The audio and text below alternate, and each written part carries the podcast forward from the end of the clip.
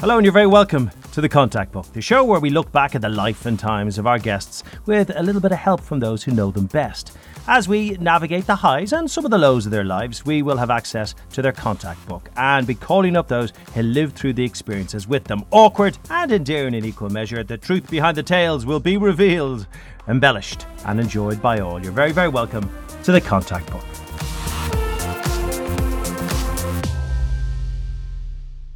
And I'm very, very excited about our guest today because he is one of the nicest people I've ever met in the world of sport. He's also one of the most accomplished players I know in the in the world game. He played for South Africa 124 times, scoring 67 tries. He won a World Cup back in 2007. He won European Cups with Toulon. He changed the way wingers played the game at club level, at international level. He is the greatest interceptor I know that I've ever seen play the game. And as I said, also one of the nicest guys you'll ever come across. So, would you give a warm welcome to the contact book to Bryan Habana? Bryan, how are you? Craig Doyle, absolutely brilliant, sir. I'm extremely worried, to, to be brutally honest. I have been, you know, not that I've got, I'm hopefully too many skeletons in my closet, but I'm not quite sure how deep you've dived into that contact book. So it's going to be, yeah, looking forward to it. How are you? How are things over in the Northern Hemisphere? Not so bad, yeah. It's nice and sunny, and uh, we're all good. Kind of trying to get a rugby season finished. It's all a bit mad. And uh, missing you, because we usually see you over here quite a lot, and you've become a, a firm favourite on, on, on television in, in England as well. And uh, you, you've been stuck at home. How, how's lockdown been for you? There has been a completely different 2020 compared to 2019, where I think I had 76 international flights, got to spend six weeks in Japan, experiencing that brilliant Rugby World Cup, missing you know a lot of Champions Cup, Heineken Cup action. It's been weird it has been interesting launching a fintech company at the start of this year, not knowing that we were going to have this black swan event of COVID. Um, yeah, I've never spent you know such a extraordinary amount of time at home, but it has been good. I think getting you know getting to see the boys a little bit. Uh, my wife did tell me that I have thrown out their routine because apparently when I'm not here, their routine is much better. So I'm not sure if that's a good thing or a bad thing. It's been different, not quite winning championships or you know, aiming towards uh, scoring tries. Yeah, I've been horrible from a yeah from a training perspective as well, which has made things a little bit different. yeah, no racing cheetahs these days. Maybe just racing a, a kind of food cart. Is that where you're at? uh, no, more like racing tortoises um, or like four year olds just to make myself feel good at the moment. it's been really nice because I've known you a long time, but I've never kind of deep dive into your life and, and where it all began because we just we have kind of a nice chat on the side of pitches and I like yeah. it. But it was really interesting to see where your interest in rugby came from because you were you're all into football. That was your thing, wasn't it? And re- and wrestling of all things, and cricket. I do. I'm not. I now already potentially know who your first contact is uh, when you bring up the wrestling chat. But um, for those that don't know me, you know, named after Bryan Robson and Gary Bailey, and that sort of meant that soccer was, you know, the highest priority as a youngster growing up, and you know, just wanted to be the next South African export, not into Sale Sharks, but rather into Manchester United, and. Um, yeah, you know, rugby, a bit of cricket. Myself and my brother were, I think I was the Ultimate Warrior and he was maybe Hulk Hogan. I can't remember exactly how we separated that, but it was brilliant. You know, growing up in, in an environment in South Africa where I wasn't like many underprivileged, so you know, got given the best opportunities. You know, went into some great schools. Life was good, and yeah, that moment in '95 changed everything. So, 1995, the Rugby World Cup is in South Africa, and you go on a bit of a road trip with your dad, a, a 2,800 kilometre round trip to go and see South Africa play Australia. But it was hugely significant for you. Tell us why. For those of you that don't, or those of the listeners that don't understand the history of South Africa, apartheid, and, and everything that happened, you know, for me, you know, growing up not knowing really what rugby was about, not because of the color of my skin, just because I didn't really have an interest in it. And all of a sudden, 1994, we have our first democratic elections. You know, our sporting fraternity comes out of an isolation period where you know all our international teams weren't allowed to compete on the international stage and got to witness being taken out of school for the first time ever. You know, my dad was a, a pretty authoritarian type of figure. So missing school was not something that in our vocabulary. You know, whether you were sick, potentially had a broken leg or two, you you made sure that you, you went to school. So I think getting taken out of school for the first time ever as an 11 year, 12 year old youngster and going on this road trip to get to experience something that I had had at that point no real indication, but getting to see this group of men beat the then world champions Australia at Newlands, you know, seeing grown men cry with this newly painted democratic flag on you know on their faces was a pretty surreal experience and you know, so, started slowly but surely igniting a fire that allowed a 12 year old kid at that stage to want to start doing the same, you know, want to start making an impact. And pretty significant moment because it really started me seeing things a little bit differently. And in terms of how you saw white South Africa and black South Africa kind of merge together, there was a moment your dad mm. had in the stands which seemed to have quite an impact on you. Yeah, definitely. Um, um, yeah, this contact book is, is already opening up pretty effectively. I see. Yeah, there, there, there, were quite a few, but that moment where like there was a guy in front of my dad, a white guy, you know, with a new South African flag painted on his face, sort of I turned around and just gave my dad this hug, and to which the South African flag, you know, sat on his um, you know very proud uh, Springbok supporters jacket that he'd bought. You know, my dad sort of getting frustrated this guy had now messed up this really cool top, and there was just a moment of pure elation. And for me, I was like, this white guy now doing something that two, three years prior probably wouldn't have happened. But just seeing how people come together, you know, forgetting where their backgrounds are from, you know, what the color of their skin is, and just embracing this new unity and this unified approach that, you know, through the likes of the Springboks and the great Nelson Mandela, you know, as South Africans, we were really starting to embrace this new culture, this new way of hopefully seeing a, a more prosperous future for all South Africans. It's interesting actually because you, you, I mean, you went to a private school. You're very much a middle class kid, brought up in the leafy suburb of Joburg. And but your dad yeah. had an interesting line, Bernie, when he said he wanted you and yeah. your brothers to grow up without the burden of color. It's an interesting statement, yeah, isn't it? It's an extremely interesting statement. And I think looking back now, myself and my siblings, my older brother and my younger sister, probably didn't realize how fortunate we were probably didn't realize the struggles my mom and dad had to go through in the in the then apartheid South Africa. You know, I was born in 1983, so you know, for for seven years, you don't the first seven years of eight, nine, ten years of your life, you don't really fully understand or comprehend what's going on around you. And you know, seeing the struggles at a later stage and looking back what my dad had to go through in terms of loving the sport of rugby, but because of the color of his skin, potentially not being able to do the things that he would love to do, go watch the Springboks play, or that when he did go watch the Springboks play, that he got ostracized by his, you know, his own people. It was really interesting, and you know, for us growing up, I didn't have the struggles of worrying where my next you know meal was coming from like a Siya Kolisi. You know, I didn't have a, the struggle of thinking that I had to walk 10 kilometers to school and 10 kilometers back from school like Makazole Mapimpi. And incredibly grateful, you know, as as kids that we got given that foundation. Now, through the course of my life, you know, there were small moments on a rugby field where you'd get called a name, and, and I'd look at this potential white play, and I'm like, well, I've got a better upbringing than you. I speak better English and better Afrikaans. And it was almost like water off a duck's back because I was like, okay, well, whatever. You know, just just going on with my merry merry job. So I'd hope that I sort of appeal to to many South Africans and, and you get embraced. And you know, my wife sometimes says to me, you know, we're walking in supermarkets and old white Afrikaans, you know, grandmothers and grandfathers would just like embrace me and she sometimes literally says, says to say to me, you do understand that 35 years ago that would not have happened. And I'm like, huh? What? And it's, you know, I become oblivious to the fact. But, you know, South Africa as a country, we have a very unique history, you know, much different to any other sporting nation in the world. That was a huge trip in 95 then. Wow, that started this for you. Was it just you? Did your brother or sister go on the trip with your dad? Yeah, so no, it was it was just me. I'm not quite sure. Um, That's not a, a really fair, call, is it? Yeah, a lot of people call it middle child syndrome. The sort of saying or the constant joke in our family goes that my brother got all the looks, my sister got all the brains, and then I got everything else. Well, I'm sure your brother's very, very upset. Things like that don't leave. I tell you what, I think this is the first time we dive into the contact book, and I think we should call your brother Brad. Now, Brad is in um, is in Qatar, so let's give him a call now anyway, and hopefully yeah. he's he's available because it's time that you settle this this whole thing. I bet you that sat with him for years. The fact he never made it over to uh, over to that World Cup. So, Brad, say hello to your little brother. Thanks little for saying brother. little, I mean, although he's bigger than me. Much bigger around the midriff at the moment than Brad. Um, Brad's lost about like 40 kilos. He's actually putting me to shame in terms of the training at the moment, Mr. Doyle. Well, I can't believe, Brad, that you weren't invited along to the match in 1995. It's time to get it off your chest. Someone had to look after my mom and my sister, you know?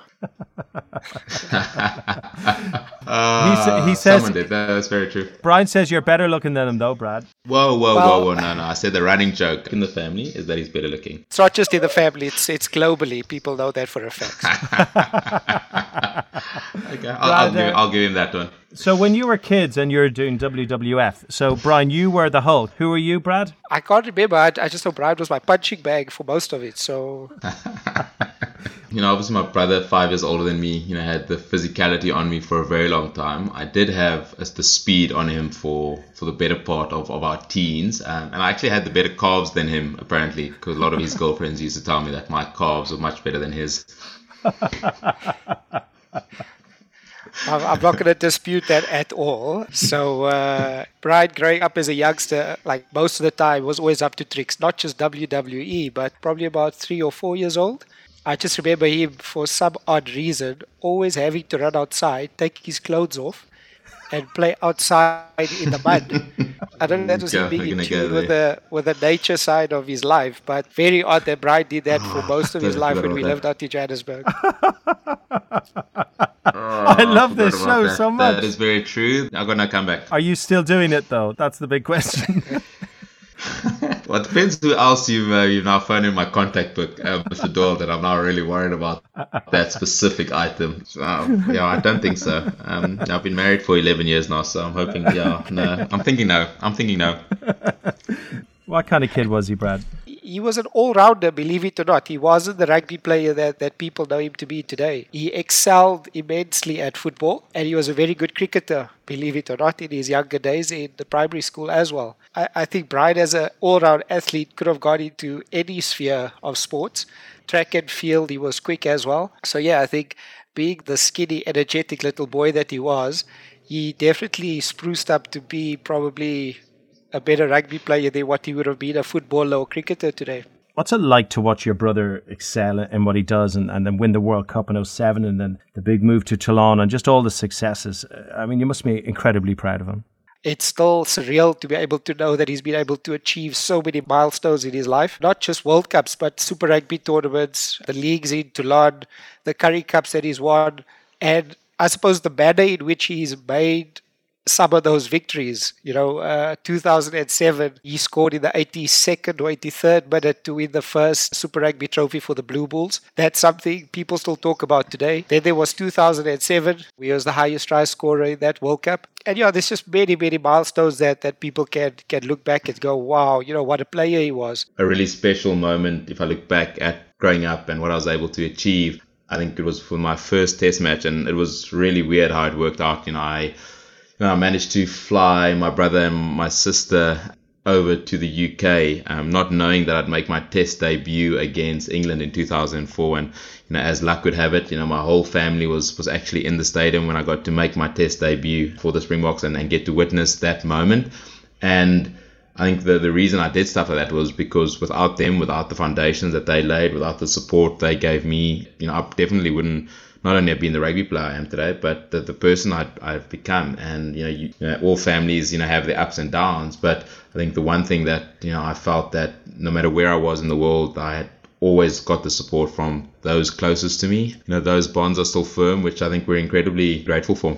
And Brad, he's saying all that even after you told the world that he likes to take his clothes off and roll in muddy puddles, which is the greatest bit of information we get. Fair enough. Thanks so much. All the best over there. Cheers, Brad. All the best. Take care. Bye. Cheers, bye, Brad. Bye. So you're in school and you've found a love for rugby thanks to your, your trip to see the, uh, the South Africa play in the World Cup. And then you go to university. And this is the tricky part of most sports people's career, isn't it? Because that age they go to university and they discover, you know, the other the other uh, fun in life, you know, booze and dating and all those kind of things. So how, how did you cope with that with that lifestyle? I loved every minute of it, and I think it formed the you know the proper foundations of not only my rugby journey went, but you know potentially some of the long you know long term friends we've made and the relationships that we formed. You know where I met my now wife, then girlfriend. Definitely not the most academically inclined student, and yeah, it was brilliant though. I loved every minute of university.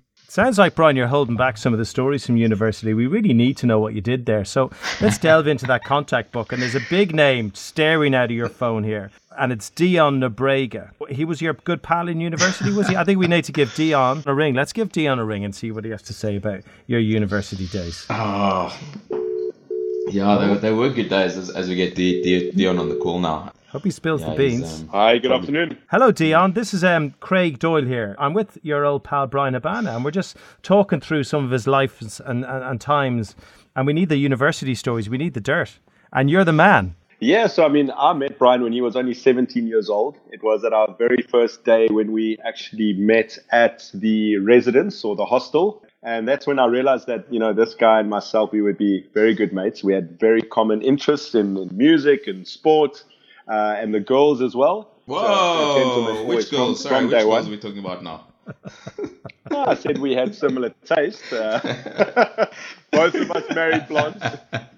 and nah, that, that, sort of probably brings me to the first story. So, uh, in our second year, there was a girl that caught Bryan's eye at uh, the girls' residence across the road from us. It just so happened to be that her roommate quite fancied me. I wouldn't say the feeling wasn't mutual, but my focus was more on the studies and um, I just didn't quite have the time to to engage in any further extramural.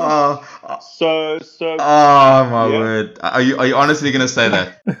no. So like I said, I don't want to throw anybody under uh, the bus. I just say that you know I was always a good mate to Bryan, and I was the wingman that he needed at the time when he really did need it the most. Bryan sort of brought it upon himself to request that I make sure that we have frequent visits across the road at the girls' rest, just so that Bryan can actually meet with his current wife and only wife, I must add. And that's sort of where the spark began. So I was, you know, dragged along to coffees and uh, we even had a weekend away uh, to a place called Sun City um, with these ladies who obviously went on to become far greater things. And that's where Bryan did obviously meet the love of his life. And so I'm, I'm very proud to say that I did have a hand in it. Bryan yeah, made he, he, he did. the love um, of his life. Oh, well, that's a nice yeah, story. So it's a nice romantic Dion, story. Um, I wouldn't say taking one for the team, but he, he did uh, put himself out there when he actually didn't want to. Definitely made uh, yeah made me now lucky enough to to get married to yeah to the girl of my dreams just to add, Bryan is actually such a solid person. I think everybody knows this the world over. So, I mean, asking me for any dirt or any, you know, funny stories about him at university, he was actually so dedicated to rugby. He woke up every single morning at six, went to gym, did all the extra stuff to get him to where he did eventually end up, which was, you know, the most successful rugby player in South Africa, in, in my opinion. Um, and it's been a pleasure to to have known him for this long and to also now be in business with him. He motivates me every single day. It's uh, an absolute honor to be involved with him and and a pleasure to be able to tell some of these stories. Uh, Dion, thank you so much. Lovely talking to you, and we'll catch up again soon. You can give me the real dirt. Thanks, Dion. Take I'll care. I'll be in the office tomorrow. Thanks, thanks, Craig. Cheers, Bryan. There are so many possible distractions when you're in university, but you kept on track, and, and I, I think a lot of it's got to do with the gentleman by the name of Loffie. Coach Loffie. Tell me about Coach yeah. Loffie and, and, the role he had in your life. Yes, Coach Loffie was extremely impactful. Um, you know, as, as a rugby player, I get asked a lot like, who's your favorite coach or who's the best coach? And it's always a very subjective thing in terms of, you know, what do you measure success by? But I think someone that played an incredibly important role from a mentorship perspective for me was definitely Coach Loffie. Um, he sort of spotted me as a young schoolboy who wasn't even playing in the top ranks provincially, you know, got me involved as a junior into the Lions structures, got me playing for the Lions under 19 side while I was still at school. And then, yeah, it was sort of 2000 two as I was sort of progressing through the junior ranks that he sort of sat me down and said, listen, you know, he thinks I need to move from scrum half because I probably wasn't the biggest guy around, but I'd sort of had a very late growth spurt. And he said, I think, judging by what I've seen, that you must maybe go from scrum half to center. And I was like, no, Coach Loffie, I mean, are you telling me that I'm that bad at scrum half? Um, and he was like, no, no, no, I just believe you, you know, you've got a much better future at center. And sort of got me through this whole mentorship program, took me under his tutelage and just had this ability with with young players and sort of got me saying okay well let's do this. You know took me step for step on a plan on how to get there and actually made me write an essay on center play. And while he said okay we're going to do this you're going to write an essay but I want you to sort of model on a player that you can think of globally at the moment that you'd like to sort of base your game on. And I was like, well, there's quite a few. Um, in South Africa, you had the likes of a Yuri Miller, Jock Freak, Wani Bobo. Globally, there's the likes of a, of a Will Greenwood, a Mike Tindall, Timmy Horan. But I actually chose the, a very young, sprightly Brian O'Driscoll in 2004, who was like 22 or 23 years old. So I ended up writing a, you know, a five-page essay on Drico, which probably is extremely poorly written now if I had to go look back at it. And it is probably probably in one of Loffie's, you know, storage compartments somewhere in his house. But um, well, yeah, it was, you know it was an extremely Bryan, important role. I'm going to stop you there because Coach Loffie is still in your contact book, obviously. So I think we need him to tell us what you wrote about Brian O'Driscoll. So uh, let's give Coach let's give Coach Loffie a wee call, shall we? Isn't this fun, Bryan? The way we're just you know delving into your past. So that's. Uh, yeah. Uh, hope he answers. Yeah, it is extremely interesting. I really hope he answers. Hello, is that is that Coach Loffie? That's right, yes. Hello, it's, it's Craig. Do- it's Craig Doyle here in the contact book. We have your old pal, your old student, Bryan Habana, on the phone, and, and he was just singing your praises. You, um, you took him out. You took him out of the I, trouble of university life, where he was going off the rails. Uh, I doubt. I doubt if he would say that. it's great to speak to you guys. I want to tell you that I'm on the seventh hole at Devonvale Golf Course, and my game is stopping now for this interview. Okay, well, look, we won't keep you too yeah, long. Yeah, you see, Just... you know, he's he's, li- he's living in the bubble. He's he's living in the bubble. He's living the high life. What did you uh, What did you see in Bryan? Uh, just something special. You know, sometimes you just get these athletes that, as they develop, you just pick up something special. And, and Bryan has something special besides his his willingness to take on big boys when he was still younger. The speed he had uh, was enormous, and his ability to play into space as a young boy. It was just amazing to see him play and grow as an athlete. Tell me about the essay he wrote about Brian O'Driscoll. What what did he say? Can you remember it?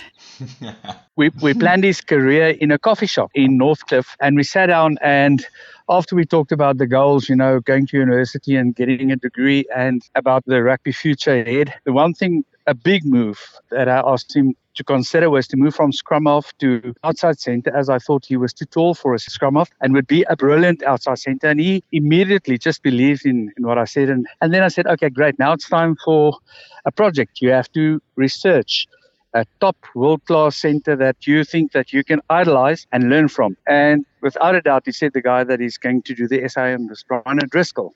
And a week after that, I received this document. I think it was about five pages with pictures. And he started off with Brian's history as a, as a young boy, where he's born, his family, his schooling career, his rugby career. And then he got to his strengths. And the one thing that I remember that stood out for me was before he identified Brian's ability as a center, he identified Brian's leadership futures and also mentioned that he was a leader wherever he was. He was in a leadership position and, and that the players respected him. And then we went to his game. And what I can remember is, was wherever brian had an influence, there was most probably victory. Victory was a word that came out. And he also talked about his, his, ability to distribute the ball, not always be the fancy one, but always playing the people around him into better positions. And everything that I just mentioned, Bryan took and he took it to heart. And the way his career developed, you could have seen that these were solid foundations that he had in place. Well, it's kind of, I mean, we know Brian quite well. And, and I just think, I think, Bryan, we need to, we need to talk to Brian O'Driscoll about this the fact that you actually wrote an essay about him. It's just let me just yeah, let me get him on. No, the, we no, we, no, no, no. We we really do. I just I'm giving him a call here. Let's oh, see. If he, uh, no. he he mightn't answer. He's a busy man. Hey, Drick, Drico, how are you? It's Craig here, and I got I got. I got um I got Bryan Habana on one line, I got Coach Loffie on the other, and we now know the details of the famous essay. Hello, Coach Loffie and Bryan Habana. How are you? They're all saying hello to you here. Great to, to hear you. so, so, so basically, the word is Brian that um that that Bryan Habana did an essay all about where you're from, uh, your family, where you live. He kind of stalked you, by the sounds of it. I'd love to know how much of that information he's actually retained in his head. or was it like was it like swatting for an exam? It only holds for twenty four hours um, while we have you, Brian, just, just just give us a word because I know I know you're probably also playing golf like Coach Loffie here. Uh, but um, give us a word on Brian and, and Bryan as a player. And we, we stood side by side when we saw Toulon beat Leinster a few years ago in the Heineken Cup, and it was just a classic Bryan Habana intercept try and an Ian Madigan pass. And, and I remember you saying that's just his beauty. He's he is he is the best in the world at that kind of play. I mean, he kind of wrote, rewrote wing play, didn't he? No, he totally did. He was the I think it would be unfair to say the ultimate poacher. I just think you know it's rare enough that you're able to marry you know finishing prowess with someone that has an ability to read the game as well. And when you partner the two of them together, you get a, a you know a rare combination, and that's what Bryan Habana had. And I think you know whatever forever the the, the amount of intercepts that he actually got, it was you know you probably didn't um, earmark him for how many times he decided not to go for it because it wasn't on. And that's actually to the testament of the individual. Everyone remembers the ones you get, but you can, and trust me, I know from personal experience, you can be made a real fool of if you go for one and you don't get it. But I can't remember any instance where he um, found himself in that situation. That comes down to sporting and rugby intelligence. Enough of the niceties. Tell Bryan how you feel about the jersey swap. I don't know if, if he's actually told you his version of the story. Basically, first time he plays for South Africa at 13, I'm absolutely cacking it because I'm playing against the fastest player in the world. Um, so even though I've got a few years experience on him, I'm thinking I'm going to have my work cut out. Anyway, they, they were wearing some centenary jersey, I, I believe, and we were wearing the white jersey, which is unusual for us. We don't tend to get to wear the white jersey an awful lot. But anyway, we we managed to win the game in Lansdowne Road. Um, and I said, you know, he's a young guy, you know, um, starting out sort of in the infancy of his career, I'll do the right thing and I'll go into the dressing room and swap my jersey. So I kind of say goodbye to the lads and, and try and set the tone going, listen, we should be swapping jerseys. Um, so I go in and I go, listen, um, any chance of swapping the jersey? You know, sort of a thing we do at rugby tradition. And I was told in no uncertain terms, well, to be honest with you, that this is kind of a special jersey, so I, I can't swap it. So then I had to walk back into my dressing room, my tail between my legs, and the lads were like, "How come? How come you still got?" You know the Irish jersey on. Uh, um, there was a bit of confusion, um, and I was trying to make up an excuse as to why I had been absolutely smoked by one Mister Habana. So he tried to tell me that he, tried, he, attempted to get the jersey to me at a later stage, but I don't know. I, I'm, I'm not falling for it. Drico, on that, I'm going to let you go and go back to your golf. it's only a three footer, lads. Come on, you got to give that. Come on, don't give him the putt. See you, bye. there you go. Dangerous old show, this, isn't it, Bryan? Uh, oh. Uh, Co- Coach mm. Loffie, thank you so much for your time yeah. today. Really oh, good to get back to your golf.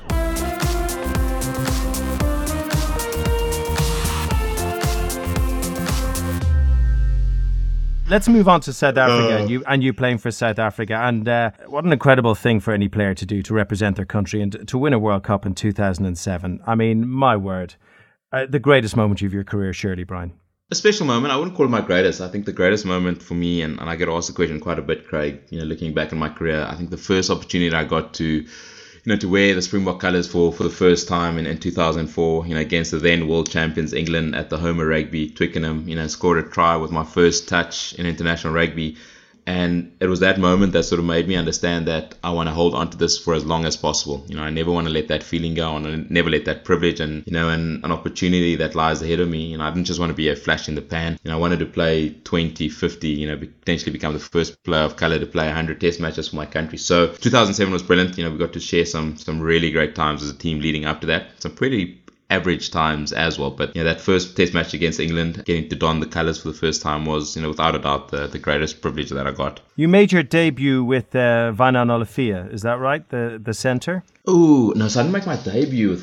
So, oh, myself and Wynand. Oh, don't you got you opening up Wynand. I cannot was, believe you got. I know. Well, it's just oh. it's just because it's just because I've spotted I've, oh. I've, spotted his number on your phone. I know he's a good ah. character because yeah, I remember him at no, the Worcester so, Warriors. So before you call before you call Wynand, so right. myself and Wynand we sort of grew up playing junior rugby together or against each other, and then we got to play in an SA under 21 tournament together in 2004 before I became a Springbok, and then you know a year and a half later we got to start representing South Africa together, which was pretty cool. And yeah, we we were roommates for a very long time. Oh, so I really hope that those oh, skeletons. Oh, uh, yeah. oh, that's double oh. bonus. Oh, well, let's get let's get Wynand on, shall we? Oh.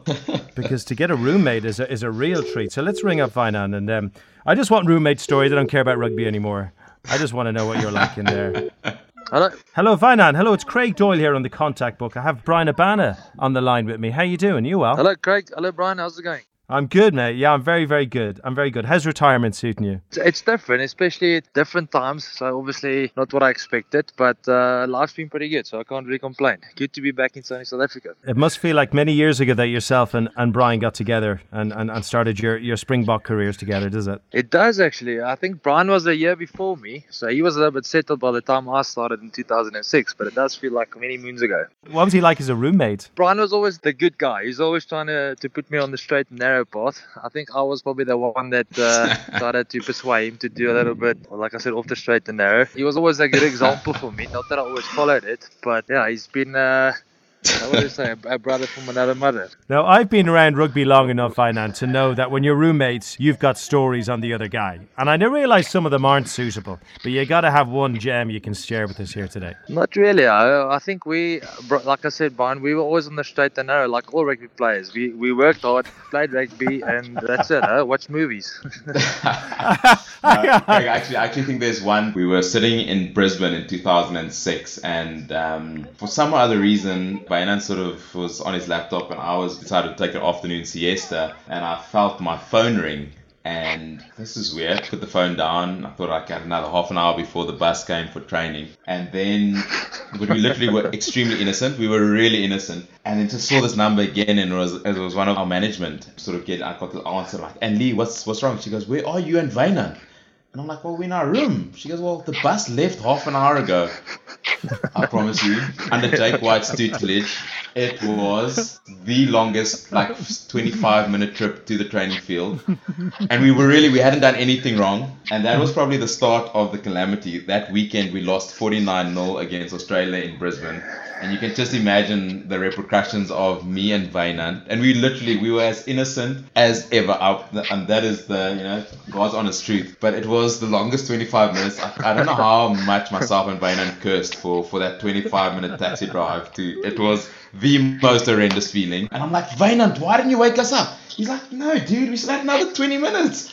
Um, but yeah, probably not the, the best memory for your first Tri Nation game, but uh, a memorable one though. A quick word on the 2007 Rugby World Cup final. Of course, you were part of that squad as well, and and the significance of that for both of you. It was a great experience to be part of that squad and everything. I don't think everyone always gets opportunity. There's a lot of people that play international rugby, but um, to be part of that side and obviously winning the World Cup was a massive and a, and a great experience. And the experience was with, with one of my best mates, my roommate for so long. I think it was just yeah, again, a very memorable experience to be able to do it with someone who you know you, you became really close with you know had a lot of good times with you know on the training field on the golf courses at nightclubs where we're not going to delve into at the moment. But um, yeah it was was pretty special. And you know seeing the celebrations when we got back to South Africa in 2007 yeah it was was all worthwhile. Oh good stuff. Ida thanks so much for joining us. Sounds like you're on the golf course as well. Take care of yourself. Good talking to you. All the best. Cheers thanks, mate, Bryan. thanks Bryan what a, what a life what a life they're all having all your buddies. You're working. Everyone's out Jeepers, playing golf. Jeepers. I'm in front of my laptop like catching up on all my email admin. Just I'm, I'm definitely in the long, wrong line of work. This fintech things might not work out for me, Craig Doyle. So, Bryan, you were part of one of the, uh, I, am almost going to call it a rugby project because Toulon, the top 14, and certainly their European campaigns, just an outstanding story. Of this rugby club right down uh, on the coast in, in the south of France, even owner who's just ploughing money into it. It's like he's opening up Rugby World magazine and picking his favourite players and it is a team full of stars, literally, you know, a galacticos of rugby stars, and you were part of it. What was it like down there? Well, firstly, I mean, we, we went over for the love of the game, Craig. Um, you know, I'm not I saw this money you're, you're talking about. ninth, uh, the, the ninth no, highest player in world rugby you were. That's uh, according to Wikipedia, the ninth. how much? How much? I'm trying to think. How, the ninth. I think no, the eight above you were also in Toulon. Yeah, no, it was phenomenal. I think, you know, I was sort of at a point in my career where I'd had nine years of Super Rugby, you know, sort of wanted a different challenge, you know, really felt I needed something different to be able to be in a space where come the 2015 World Cup, I could be a part of something, you know, special. And chatting to Bernard Laporte at the end of 2012 in, in London in a, in a very dodgy hotel, hearing his thoughts about, you know, what he was going to be achieving as a coach over that while but just you know getting to you know, getting to be a part of a team with the caliber of the player to the likes of Jonny Wilkinson, you know, Drew Mitchell, Matt Giteau, reunited with Bakkies Botha and John Smit, Carl Hayman, Ali Williams, the Armitage brothers. The list is just, you know, insane. Mathieu Bastareaud. No, it was an insane time and getting to witness and experience the work ethic, the way that these guys who had become legends in their own individual right were not at a club for you know what was happening you know come month end when you know you got your salary but literally to try win trophies you know people calling them mercenaries but going on to achieve greatness and knowing that you sort of played your part in that in that journey you know I was only there for you know for the last two years of, of winning the triple for Europe but you know, seeing where that team had come and, and built up to winning the double in my first season to winning Europe for three years consecutively was such an insane experience. It's such a crazy place to go and watch rugby as well. I used to love going down there, and of course, having won the Heineken Cup, you had all that credibility. Crazy, not crazy, just crazy place to even be a rugby player. I mean, the likes of a Bernard Laporte and a Mourad Boudjellal was was pretty interesting. Not your normal rugby administrators. Because Mourad Boudjellal, the owner of the club, uh, basically made his fortune in comic books, right? But he he didn't play rugby, but he still used to come into the dressing room and stuff, right? Yes, he used to. Like sometimes you'd actually think, is this reality? And you know, he became extremely passionate about this team that he'd not cultivated to be getting the, the dominance that they had. And um, yeah, he, the antics. I mean, there were times where he came to the change room and throwing chairs and swearing and cussing and like it. I mean, there were times where you'd lost the game and he, he'd left at halftime because he was just so embarrassed by what we put on. And, you know, then you'd see in the newspaper something he'd said about the team and then you'd have no where did that all come from. Yeah,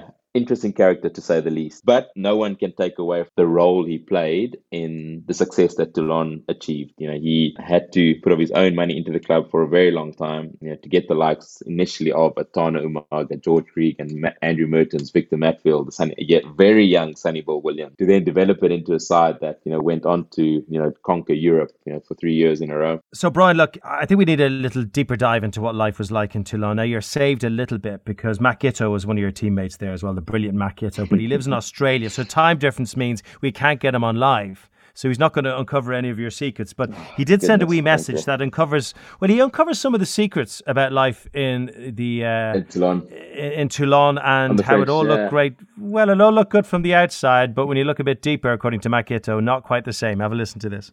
I think a lot of the money was put into contracts and not so much into the program.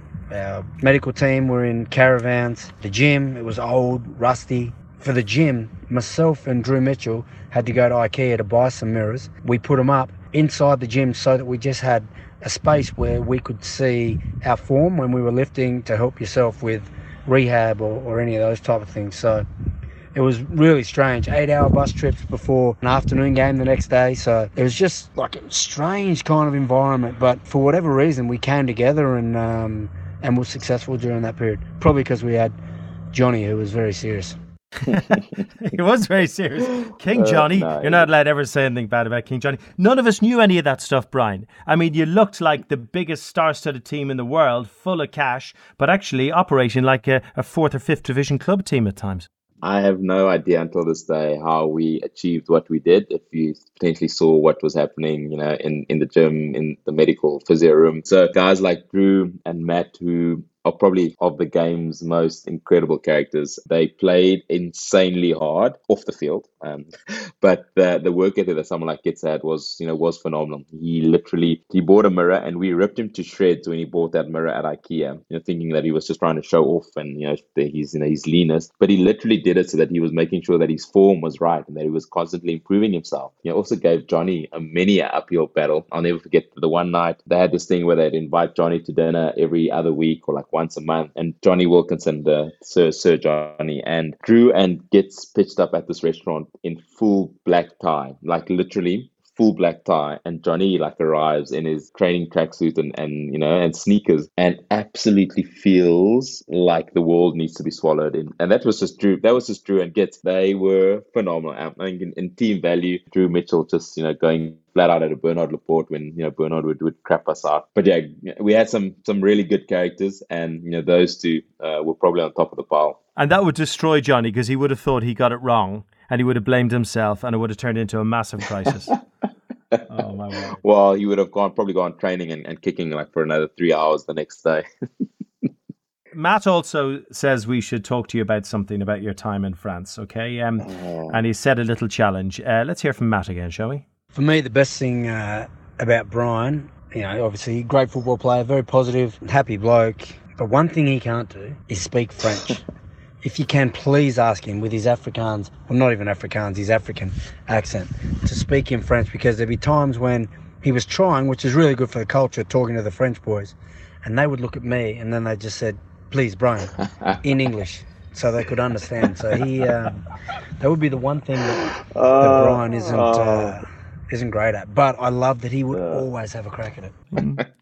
S'il vous plaît, Brian, s'il vous plaît, français. Mais en, en ce moment, pas, parce qu'après les, les cinq ans j'étais à Toulon, euh, mon français, il peut faire de mieux en mieux parce que les deux derniers ans, on, je prends un cours avec le professeur à Toulon. C'est comme ça. Je suis pas le même à, à Gates parce que Drew, il est pas prend le cours pour, pour cinq ans à Toulon. Euh, il est beaucoup mieux que, que moi. Mais en ce moment, je pense qu'on on peut, on peut faire le même niveau. So it was. Whoa, it was exactly hang on. That's Yeah. beautiful. What's No, he no. talking about? Yeah, no, no, it is now beautiful. But so you know when you think you're good at something and you like just go flat out and you like, "Yeah, I've done it well, and it was exactly like, and I I would feel like the biggest tit in the room, and I'd like really give this a go. I mean, I thought I'd have it, and then I'd give it a go, and like all the French guys would literally look at Gitz or Jonny and say, "What is he trying to say? Is he speaking Franglais or what? Uh, like we're not understanding this dialect. Is it like Arabic?" So I really I gave it a crack, and it didn't. Yeah. So the first three years I was horrible, and Git was actually amazing. And I, I talk about his, you know, him playing extremely hard and being one of the characters,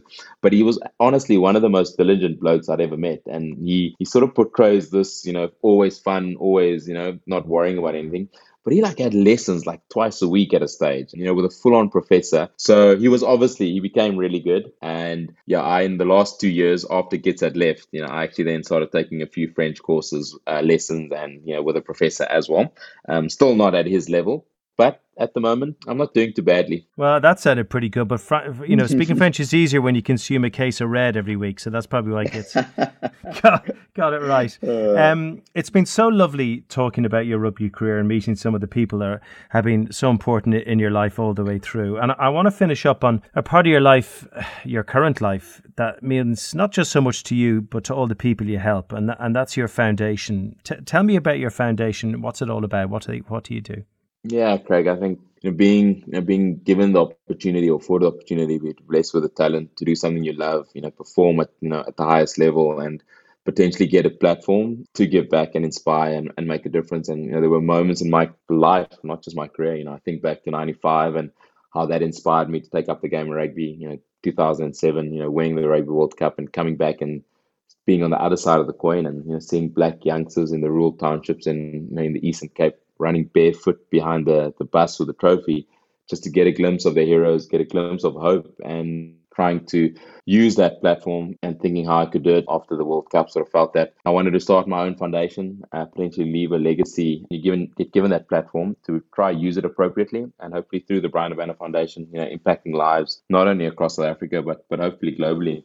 Well, you know something, we've spoken to people in your foundation and, and they just speak so highly of you and your passion for it all. But we, we spoke to a very special young lady by the name of Maddie Ford. Now, M- Maddie's 21. She joined Team Habana in the UK at se- age 17 and she has benefited hugely from it, Bryan. And I'm delighted to say Maddie can join us now. Maddie, how are you? Hi, Craig and Bryan. How are you? Yeah, Maddie- well, in yourself. Tell us your story, Maddie, and, and what stage you're at in life and, and what kind of help you needed and how Bryan helped you. Yeah, definitely. So I was on a youth leadership program with Bryan's foundation. And at the time, I was quite anxious and I was lacking in confidence and direction with where I wanted to go in life. I was 18 years old and I didn't have many career opportunities. But through the program, I got to do some mentoring sessions and leadership workshops with Bryan. And it was actually my first experience ever of playing rugby. And Bryan was not on my team, unfortunately. So I didn't do very well on the game. But through the workshop and the mentoring that I received afterwards, it really helped me to change my life. And now I actually work to give other young people the same opportunities. So I'm the Women and Girls Program Manager at a charity called the Change Foundation. But honestly, if it wasn't for Team Habana, which was the name of the program, I'm not sure I would be where I'm am right now and doing what I'm doing. So I'm so thankful for like the impact that Bryan has made in my life. And I'm so happy that we still get to stay in contact even all these years later. He invites us to events and we stay in contact and keep catching up around the foundation. So thank you so much, Bryan. Oh man, it's that's um yeah, just seeing this young girl who was you know extremely shy, extremely timid, you know, just seeing her now flourish and making a difference in, in young people's lives. And you know, it's great to let her come and tell her story and you know how she's now gone on to you know to achieve greater things. And yeah like i say she she was one of the first initial cohort. Um so someone i'm extremely proud of. Well you sound like you're proud of each other. Maddie thank you so much for joining us. You know something maddie? You should play rugby against him now because if he's in lockdown for a few months he's put on about 15k he's as slow as a tortoise. Yeah she probably will beat me matt. Take care, Maddie. Thank, Thank you, you so much. so much. All the best, Maddie. So good for you to join us. Thank you so much. And good luck with everything you achieve in your life. Oh, what a lovely person, Bryan. What a lovely way to finish this. Yeah, this has been you know, this has been really cool, Craig. And I wasn't sure what's gonna happen at, at the start of the school, but you know, getting taken down memory lane and I mean some of those people I haven't spoken to in age, you know, Wynand's back in South Africa, but I haven't chatted to you know, chatted to him in a while. Maddie I haven't seen for we were in the Isle of Man together last year for a you know foundation thing that we did there in September. Um, is is pretty special. So so thank you for that. Um, yeah, I'm not quite sure the contact was going to turn out this way, but it has been been pretty epic. I'm really glad you enjoyed it, and I've really enjoyed delving deep with you into your past and uh, a little glimpse of the future as well. Bryan, as always, great talking to you. Take care of yourself, and we'll catch up soon. All the best. Thanks, Craig. Keep safe. Look after yourself. Well, that really was another fascinating dive into someone's contact book. Bryan Habana, what an absolute gentleman and a sporting hero. No doubt about it. I hope you enjoyed the listen. Please do subscribe to the contact book and join us again when we have another guest where we'll delve into their past through their contacts. You have been listening to the contact book. It is made by Three Rock Productions uh, for Auddy and it was produced by Keith Doyle. Good talking to you. Take care and bye bye.